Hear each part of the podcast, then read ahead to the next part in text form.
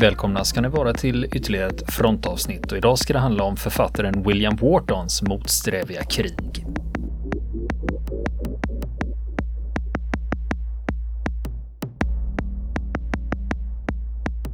Ja du Niklas, Mm. William Wharton, Mm. amerikansk författare. Ja. Ringer det några klockor någonstans eller? ja, en klocka ringer det. Ja. Birdie. Ja, Boken, det var ens mest kända bok. just det. Är det. Det är helt rätt. Eh, William Wharton, han är ju en amerikansk Vad förvånad du låter. Nej men det är liksom alltid när jag, jag, jag Ja. gillar ju honom. Ja. Och uh, alltid när jag pratar om honom så blir det alltid det där, va? Vem? Aldrig Mm. hört talas om, liksom, eller är det någon man Ja. borde känna till? Det är så här att, det är ju en amerikansk författare, men Mm. William Wharton är en pseudonym. Mm. Egentligen hette han Albert William Duame. Mm. Eh, Så eh, William Wharton var ju hans pen name, som det. kallas. Han skriver under pseudonym. Och vi har faktiskt pratat om hans verk tidigare i Mm. fronten. Och då var det när jag tipsade om krigsfilmen A Midnight Clear från 1992. Ja. För den bygger på hans roman Ja. A Midnight Clear då. I månens klara sken Mm. heter den på svenska. Och- det. Och det här var faktiskt en film jag sprang på av en slump i mitten av 90-talet. Mm. Satt i tv-soffan och fipplade mellan de tre kanalerna jag hade tillgång till då. Och plötsligt så sa jag, men här är det krig, nu får vi se vad det är för något. Mm. Och då var det just den i månens klara sken. Jag hade aldrig hört talas om den här filmen. Mm. Och eh, det som är intressant med den, då reflekterar jag inte över det, men sen när man kollar vilka, men vilka skådisar var det som var med där? Det var ju Ethan Hawke och Mm. Gary Sinise och liksom, det är ju sådana som blev kända sen Ja, liksom. Coming tidigt. Eh, Kevin Dillon actors också. liksom. Ja, eh, så att det var jätteroligt. Eh, Men precis som du sa, annars är jag mest känd för att ha skrivit boken Birdie. Mm. Och det den ligger ju till grund för filmen med samma namn.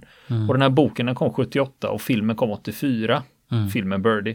Och det är ingen dålig produktion. Nu ska jag säga så här, jag har inte sett den Mm. än. Jag ska göra det. Och i huvudrollerna var det Matthew Modine. Han Mm. är ju känd som Joker i Full Metal Jacket. Och sen eh, Nicolas Cage. Jaha, Nicolas Cage. Ja, men det var, som sagt, det här var 1984. Det Ja, då var ju inte Nicolas. Cage känd. Nej, precis.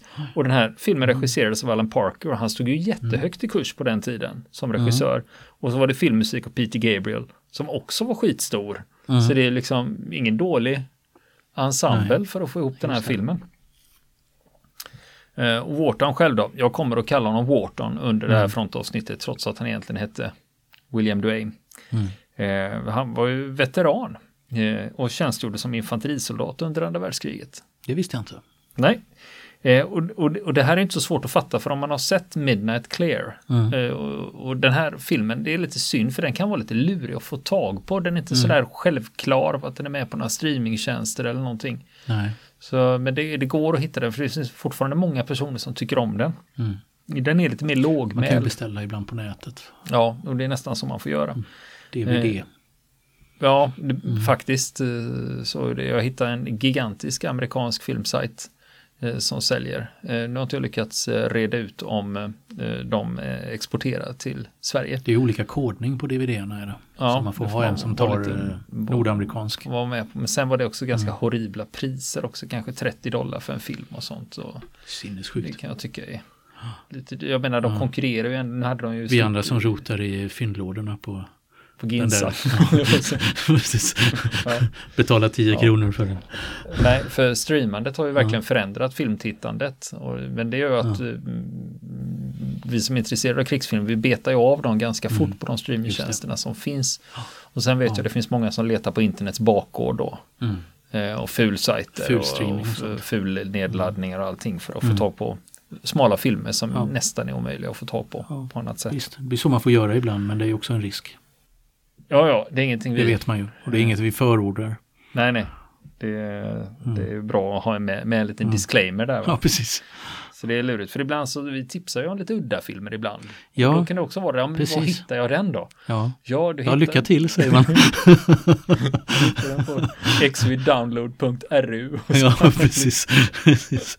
Nej, Ja, det, nej, det är svårt ibland. Det är Ja. svårt. Jag, har, jag har en lista på filmer som jag inte har sett och som jag vet i fara hur jag ska komma åt. mm. Sådär. Och, eh, men det löser sig med tiden. göra. Ja, jag är Förr också med på. dyker Jag kan ju också rekommendera om man gillar krigsfilm så finns det ju en grupp på Facebook som heter War Movie Zone. Mm. Och där tipsar folk eh, ofta varandra om olika filmer och då dyker också frågan upp, men var hittar man den? Mm. Och problemet är att ofta är det ju de här streamingtjänsterna som finns, de har ju olika utbud i olika länder. Mm. Och jag vet att det finns en del som använder sig av så kallade VPN för att komma åt andra länders Mm. eh, utbud och sådana saker. Och, Men ibland så tipsar de också om lite fulsajter och ibland så ligger ju Mm. hela krigsfilmer uppe på YouTube också. Det händer ju ibland. Ja. Om man har lite tur. Eh, Och så där tipsar man varandra om vad man kan hitta det där. Och det är ju en Precis. internationell grupp även om det är slagsida åt eh, amerikansk film. Och Hollywood såklart. Men det är också roligt när det dyker upp folk från andra länder som eh, liksom berättar om sin eh, krig, krigsfilmsproduktion i det landet. Ja, som man inte Ja, har haft en aning om. Ja, men så man kan lära sig mycket. Det tar aldrig slut det där. Det är det som är roligt. Precis. Vi ska tillbaka till Wharton. Eh, jag, sa, jag började prata om eh, Midnight Clear och det är viktigt att veta att den, här, den filmen eller boken då, den beskriver inte Whartons egna upplevelser. Eh, utan han har i och för sig lånat väldigt mycket av det han eh, har upplevt men eh, själva grundstoryn och sånt den eh, stämmer inte riktigt även om han var faktiskt vid Ardenna eh, under Ardenneroffensiven. Mm. Eh, eller ja, man kom dit lite i efterhand. Mm. Jag kommer tillbaka till det. Utan, men det som han har gett ut också, det är en biografi som heter Shrapnel, alltså Splitter. Mm. Eh, och där berättar han ganska osentimentalt och osminkat sin egen upplevelse av andra världskriget. Och det är alltså ingen hjältehistoria, utan det präglas av meningslöshet, rädsla, förvirring och skräck. Mm. Han Den vill- är inte skarvad för, jag menar, han har inte lockats få förbättra den. Nej, det är ju det här med, Så. det är det här med hjältemod och sånt. Det finns ju Nej. inget, det existerar ju inte, utan det här är, han, är, han fryser och är rädd Mm. hela tiden och tänker, ska jag dö nu? Jag är bara 19 år. Mm. Eh, Det är liksom det som genomsyrar hela, Hela boken där. Hela boken, att han vill inte vara där. Han funderar på hur kan man ta sig härifrån och Mm. hur kan man slippa det här och han försöker, han har lite problem med hälsporre så han försöker med det. Mm. Och det är liksom hela tiden de här eh, grejerna, liksom, hur kan jag ta mig ur det här då? Va? Ja, just Så, det. att, eh, det, så han vill inte vara där och det är, det är lite befriande att läsa det för en del skildringar av, av krig är lite väl mycket flaggviftande och hjältemod och Ja, precis. så här, här är det Precis. tvärtom, här är det en livrädd 19-åring som fryser och vill hem. Avklätt från allt det här nationalistiska. Ja, det finns Lullulet, inte. Liksom. han, han, han, Ja. han, förstår, han förstår det inte riktigt heller för folk, folk dör till höger och vänster om honom. Liksom, och Ja. han har liksom svårt att ta in det. Mm. Och han har själv sagt att han vill inte skriva den här boken. Nej. För när hans barn var yngre, då hade de frågat om kriget. Och Mm. då hade han berättat lite oskyldiga anekdoter om knasigheter som inträffat under utbildningen och sådana grejer. Men ingenting egentligen om vad som hade hänt när han var med i kriget. Mm. Och det gjorde han inte heller när de blev äldre, utan det var först 60 år efter kriget som han faktiskt skriver den här boken. Och anledningen till att han inte ville att de skulle veta det, det var för att han ville inte att deras bild av honom skulle förändras. Eh, För det var långt ifrån krigshjältarnas historia då. Så att eh, han, ville, han, han kände lite skam över det här, liksom, sina egna tillkortakommanden och Mm. hur han var då. Eh, Ja. Och liksom vad, vad ska de tro om mig om jag berättar vad, vad, jag, vad jag råkade ut för och vad jag gjorde. Mm. Så det var därför han eh, väntade det. väldigt länge. Men till slut så kommer boken Shrapnel ut då. Ja. Eh, och den kommer ut i Polen först. För William Wharton, han var skitstor i Polen. Okej, körde han det som Ja. en testballong där? Då, men han var mycket större än hemma i Ja. USA. Så den kommer ut i Polen 96 och publiceras på engelska först 2012, fyra år efter hans död. Och det är många av hans böcker, tio stycken, de har bara getts ut på polska och de är inte utgivna på engelska. Och liksom när man, Det är ju jag, sanslöst. Jag, ja, jag har ju letat mycket kring William Ja. Wharton, vad han har gett ut och, liksom så här, Ja. och det mesta jag hittar det är, det är polska, från polska universitet, det är litteraturvetare som har skrivit liksom uppsatser om William Whartons litterära litterära stil och sånt. Så att liksom Ja. det här med, man pratar ibland om det där att vara profetisk i sitt eget hemland Ja. eller inte. Ja. Men i det här fallet så är det så att eh, Ja. William Wharton sketstor i Polen och så där i USA då. Så att eh, det är roligt. Fascinerande. Ja, det är synd man inte kan polska, då kunde man ju läsa hans andra böcker. Men jag är mest intresserad av de som handlar om krig då. Så att, och då har vi ju Birdie och, eh, eh, och Full, eh, Full Metal Jacket, höll jag på att säga, av gammal vana. Det Mm. menar jag inte utan Midnight Clear Just såklart. Och sen har vi också en annan bok som heter Dad som handlar om eh, relationen mellan Ja. fäder och söner då. Just det. Och, men om vi går tillbaka till Wharton då, eh, var han kommer ifrån. Han är född i Philadelphia och han växte upp under ganska fattiga förhållanden. Och han gick ut high school 1943 mm. och kallades in i armén. Och han kommer till Fort Benning, Georgia. Fort Benning ja, är ju känt. Just det. Eh, bland annat är det hemmabas för 75th Ranger. Mm. Eh, och, men Wharton kommer dit och han påbörjar sin grundutbildning till infanterist under 12 veckor där. Och han tillhör 87 infanteridivisionen. Mm. Och när han kommer dit så i sängen under honom, då ligger det en kille som heter Max Corbell. Och Corbell, han är inte intresserad av krig och soldatlivet. För mm. han läser filosofi med inriktning existentialism på Columbia University i New York. Och Columbia det är ju Ivy League liksom. Det är till det är så, de här, lång, så långt ifrån du kan komma. Ja, så han är inte intresserad då. Så Corbell, han försöker ja. hitta en väg ut ur det här redan på det här stadiet ja, då liksom. Hur ska jag ta mig ur? Och eh, det han gör det är att eh, Corbell han, skaffar sig en väckarklocka och gömmer den men han ställer den så att den ringer mitt i natten. Och när den ringer då kliver han upp, ställer sig och kissar i sängen. Och sen lägger han sig på golvet och sover vidare. Och när reveljen går, då hoppar han upp och ställer sig i vakt bredvid sängen, precis som alla andra. Och det blir ett jävla liv om hans sängvätande då. Ja, För varje morgon när de kommer så, så är hans säng ju nedpissad. Ja, och det fortsätter natt efter natt och till slut så skickas han till läkaren. Och läkaren förklarar, eh, och, och Corbell han säger, men så har det varit hela mitt liv. Det är inget nytt nu när jag kommit mm. hit, utan så här har det varit varje natt. Ja. Så, här, så att så han får frisedel och åker ur armén. Och, och det som... Och det, Förslagen man. Ja, och det som, det som Wharton lärde sig av det här, det är att ja. utbildning lönar sig. Ja. man kan dra olika slutsatser. Det var så smart att gå på universitet, det kanske ja. jag ska göra sen också. Ja, just det. Och sen efter den här grundutbildningen så skickas Wharton till en infanteridivision i Fort Jackson och då är vi nere i South Carolina. Eh, och där är det någon som har kollat igenom begåvningstesterna, alltså mm. IQ-testerna eh, på rekryterna som har kommit dit. Och för Whartons del så innebär det att istället för att bli en vanlig skyttesoldat så hamnar han på mm. Regimental Intelligence och Reconnaissance, alltså mm. underrättelse och rekognosering. Mm. Och det är alltså ett spaningskompani. De som har lite i huvudet. Ja, och det, det här dyker också upp i filmen eh, Midnight Clear. Där de säger mm. att de ska ha folk till intelligence. Och då tittar de på deras intelligence-test och ser mm. hur bra de var. Det sägs det. att det var så det gick till då liksom. Ja men då är, ja. han är intelligent ja. och kan han jobba med intelligence då. Mm. Eh, eh och där eh, på det här mm. spaningskompaniet, de får lära sig patrulltjänst, sambandstjänst och fordon, jeepar och amfibiefordon. Och sen skickas de också till Fort Benning för fallskärmsutbildning. Och nu, nu kommer vi fram till en jävlig sak. Och det är så här att om du går fallskärmsutbildningen på Fort Benning och gör sex hopp, mm. då får du fallskärmsvingar till uniformen och får kalla dig paratrooper. Mm. Eh, dessutom får du en högre dagersättning. Liksom det är som ett risktillägg då. Just det. Eh, men det här vill armén spara på. Så de i Whartons kompani, de får bara göra fem hopp. Okay. Så de inte får sina vingar. Eh, de är alltså tillräckligt utbildade för att få gör, genomföra fallskärmshopp men de får inga märken eller pengar för det här då. Nej. Eh, lurigt. Det är sne sniket. Ja, och sen i slutet eh, på, av utbildningen på Fort Jackson, då får de genomföra marscher på 100 kilometer och då har de 30 kilos packning. Så de går 50 kilometer, övernattar och sen 50 kilometer tillbaka. Mm. Problemet är att de ska genomföra det här med bara en liter vatten vardera. Och det här är ju South Carolina. Det är mm. varmt och fuktigt varmt och jävligt. Va? Och då, bakugn. Så det, det är många som får problem med uttorkning då. Mm. Och på Fort Jackson, då har de förberett sig för att åka och strida i Stilla havet. Och det kanske kan förklara de här marscherna med begränsat med vatten då, att man ska lära sig att hantera lite, lite, lite värme och så. Och dessutom har de utbildats i djungelöverlevnad och landstigningar på stränder. Men i sista stund så ändras planen och de ska till Europa istället. Och de får åka tåg till en hamn och där ligger det största kryssningsfartyg som Wharton kan tänka sig. Mm. Och han tänker att det här måste ju vara världens största fartyg. Och det är det faktiskt. Ja. för, det, för, det, är Queen Elizabeth från Cunard-rederiet. Och det är vid den här tidpunkten ja, världens största, passagerarfartyg. Så han tänker ja. det här måste vara världens största fartyg. Och så, så är det Så är det det va. Mm. Och det var faktiskt världens största kryssningsfartyg under hela 56 år. Mm. Så det var ganska länge. Och sen ska de över till Skottland då och det tar fem dagar att frakta över de här 15 000 soldaterna. Eh, och det, det, är ett problem med sjösjuka ombord.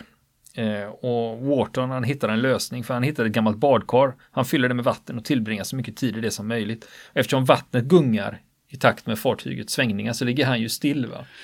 Så det är nästan som ett gyro. så att, eh, det är han, smart. Ja, ja, just det är Ja. smart. Så han, han Ja. klarar sig ganska bra från sjösjukan. Därför han var i intelligence då. Liksom. Ja, antagligen. Ja. Men det, jag har aldrig hört talas om det knepet. Nej. Så det kanske, jag vet ju inte om det finns eh, badkar på moderna Ja. kryssningsfartyg. Men det är ju Men en, de hinner ju bli ett russin ordentligt liksom. ja, precis. ska ligga där hela tiden. Men de, de kliver i land i Skottland och då får de åka tåg till en liten by i Midlands som heter Biddulph. Och det händer inte så mycket i den här byn utan de, sätter mest, eh, de sitter mest instängda för att inte fraternisera för mycket med lokalbefolkningen. Men Wharton, han får ett uppdrag. Han hade gjort bra ifrån sig när det gällde att läsa och rita kartor på Fort Jackson. Så hans uppdrag ska bli att rita en karta över byn där de är. För officerarna tänker det kan vara bra att ha. Eh, ja, och Wharton han går ner till lokala pappersbutiken och köper papper och olika typer av pennor. Han, han, han vill ju inte riktigt röja vad han gör och så säger jag är konstnär så jag tänkte passa på att måla lite. Och där jobbar det en söt flicka i butiken som han genast blir intresserad av. Men problemet är att han är väldigt, väldigt, väldigt blyg. Men eh, hon träffar honom ute på byn och eh, då berättar han om sitt uppdrag att han ska rita en karta över byn. Och hon säger, då säger hon så här att, ja, men, va, va, varför då? Min farbror han sitter ju i kommunfullmäktige, de har ju redan kartor över byn. Så hon skickar honom till byns bibliotek, det är där man har kartorna över byn. Och nu är det bara att lägga typ smörpapper över de befintliga kartorna och kalkera av dem. de, jobbet är ju redan gjort en gång. Ja. Så, och det går fort, men det, det går ju ganska fort då. Men han drar ju ut på det här, va? för att han har ju ändå en möjlighet att hålla sig utanför förläggningen och Just hänga det. med henne då. Va? Så att eh, det tar väldigt lång tid att rita de här kartorna. Och, hon bjuder med honom på picknick när hennes mamma är i kyrkan. Men då berättar hon att hon redan är förlovad och hennes blivande make, han är ju redan inkallad. Eh, Men hon vill ändå att de håller kontakten så han får adressen till hennes väninna som man kan skicka breven till och så vidarebefordrar hon dem till Violet som den här tjejen heter. Som Mm. han börjar träffa där. Men tyvärr, två dagar senare så åker de iväg och William han skriver inga brev till Violet och han får heller inga. Eh, Men långt senare får han ändå ett meddelande från henne och det är att hennes fästman dödats i luftstrider över England och att han gärna får skriva till henne. Men nu hittar han inte adressen som han har fått av henne. För Det är svårt att hålla ordning på grejerna när det är krig för de har Ja, flyttat runt lite i England och så han hittar aldrig den här adressen så det blir inget. Och, och nu åker de ner till kusten och får träna landstigningar med LSI, Landing Ship Infantry och LSD Landing Ship Tanks. Mm, Nu är det så här att eh, här diffar historien lite mot vad jag har kommit fram till vad 87 infanteridivisionen hade för sig. För enligt honom så är det här sen vår 1944. Mm. Och då förstår vi ju idag vad det var de tränar inför. I det. tid är det inte så långt kvar till D-dagen. Nej. Men vad jag, när jag kollar upp 87 infanteridivisionen, eh, var de har befunnit sig, Mm. så stämmer inte det, för de kom inte till Europa förrän hösten 44. Mm. Så jag vet inte om han har, han om han Kan ha tillhört ett annat förband. han kan ha tillhört ett annat förband, för när jag går in och kollar, det finns lister på de som har tjänstgjort i 87 infanteridivisionen och där är han med. Mm. Där står det William B. Duames. Mm. Och eh, också korrekt angivet var han tjänstgjorde någonstans. I, i, vilken, i vilket reg- regemente. Mm. Så att han är inskriven där. Men det här skulle i sådana fall förklaras för att han inte tillhörde 87 Mm. infanteridivisionen. För den är lurigt för att han berättade att han åkte med Queen Elizabeth till Ja, Skottland. det. och 87 infanteridivisionen åkte med Queen Elizabeth till Skottland. Men det gjorde de inte förrän i typ i oktober-november 44. Va? Nej. Så att, eh, han kan inte ha varit där våren 44 nej. och tränat landstigning. Nej. Och det är också en eh, grej som händer här som det är därför jag lägger upp en sån här Ja, disclaimer att det, det här är vad han skriver i sin biografi Mm. och det stämmer inte med de grejerna jag har hittat eh, om 87 var de har, när de har utbildats och när de har eh, kommit till Europa. Men vi, jag berättar vad Wharton själv har skrivit så får ni själva göra en bedömning där. Va? Och det här är då att de tränar landstigningar inför D-dagen och det är våren 1944. Och då kommer det en jeep till deras tältläger och de frågar just efter Wharton. Och han har inte en susning om vad det handlar om och han körs till regementets högkvarter. Och där får han reda på att han gjort ett förbannat bra jobb med kartorna i den engelska byn. Det var inte så, inte så konstigt. Det var inte så Du, svårt. du gjorde ett bra jobb med de här kartorna. Ja, och du fick ju bra resultat på telegrafiutbildningarna. Ja, jo visst. Och du utbildade underrättelse och rekognosering. Du tillhör ju ändå det kompaniet. Ja, jo, det stämmer. Ja, och så ser vi här då fallskärmsutbildning från Fort Benning. Eh, ja, han kan ju inte neka på någon Nej, av de här precis. frågorna. Och då säger de så här vi har ett specialuppdrag som är perfekt för dig. Det här är topphemligt, va? men vi ska landstiga i Frankrike och vi tänkte skicka in dig innan med fallskärm och radio så får du koordinera för det är nämligen olika stränder som britterna, kanadensarna och amerikanerna landstiger på. Och vi vill inte att det blir rörigt mellan de här stränderna så, så vi mm. råkar anfalla varandra. Vi har hittat en bra plats för dig bakom tyskarnas linjer. Vi släpper ner dig i fallskärm, du observerar och sänder på de frekvenser som du ska kommunicera på. Det är ju inga problem. Och tänk nu på att den här radion du får med dig, den är ganska stor. Så när du hoppar ur flygplanet så får du ha den på magen. Så du får se till att rulla bakåt när du landar så du inte landar på radion och pajar den. Mm. Men du behöver inte oroa dig för franska motståndsrörelsen, de är informerade om det här. Så när de dyker upp hos dig, då ska du bara lämna över radion till dem så kan de fortsätta sända från den. Det är liksom ja. piece of cake va? Det är väl inga problem Nej, det här. Och Wharton själv, han är övertygad om att de har ju valt fel person, att han kan ju aldrig överleva det här. Men han tackar ändå ja till uppdraget och han mm. får utrustningen och allt han ska ha med sig.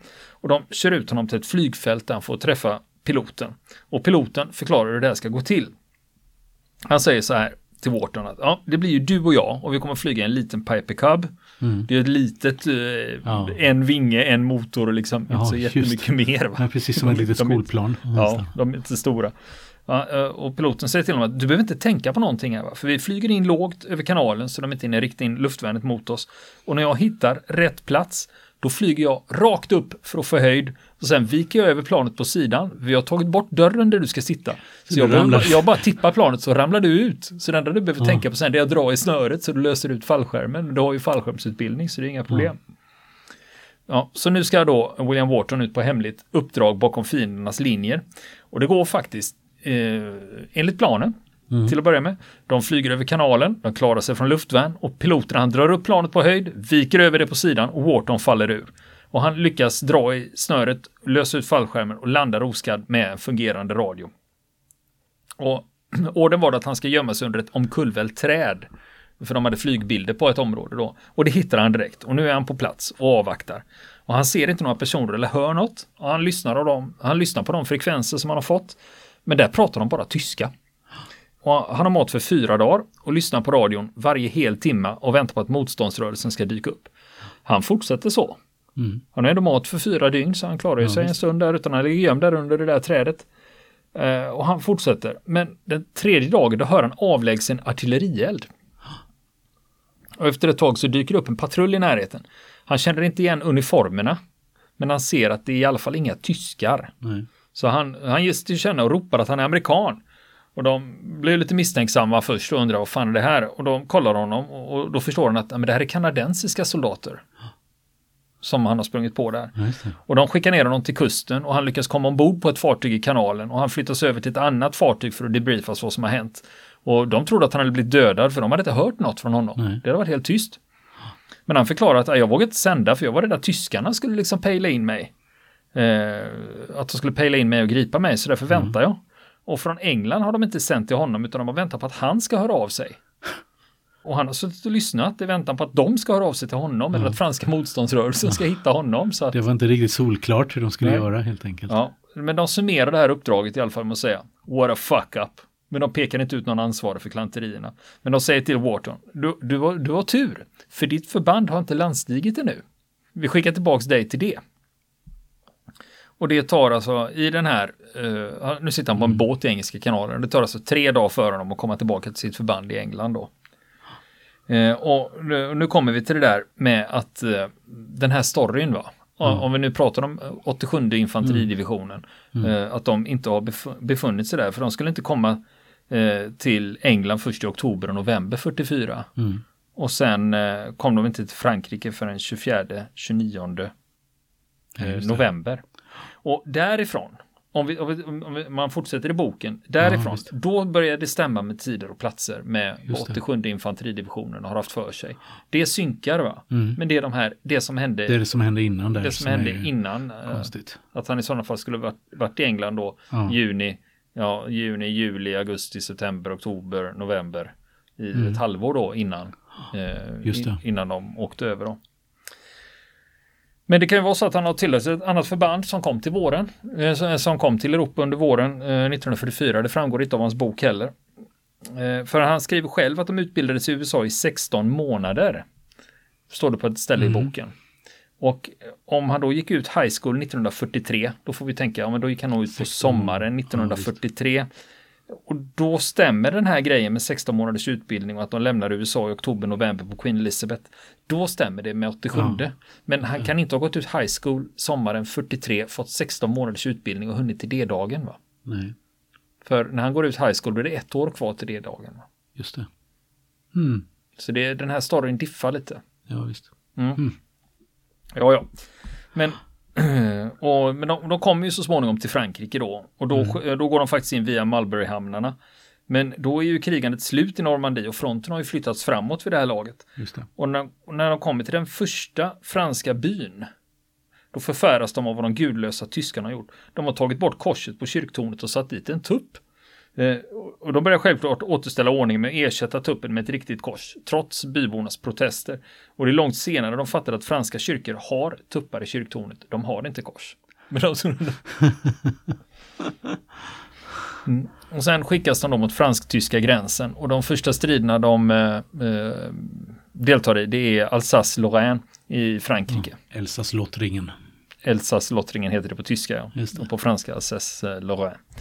Eh, och sen är, det, sen är den på väg. Då. Målet är ju här att ta sig mot Tyskland.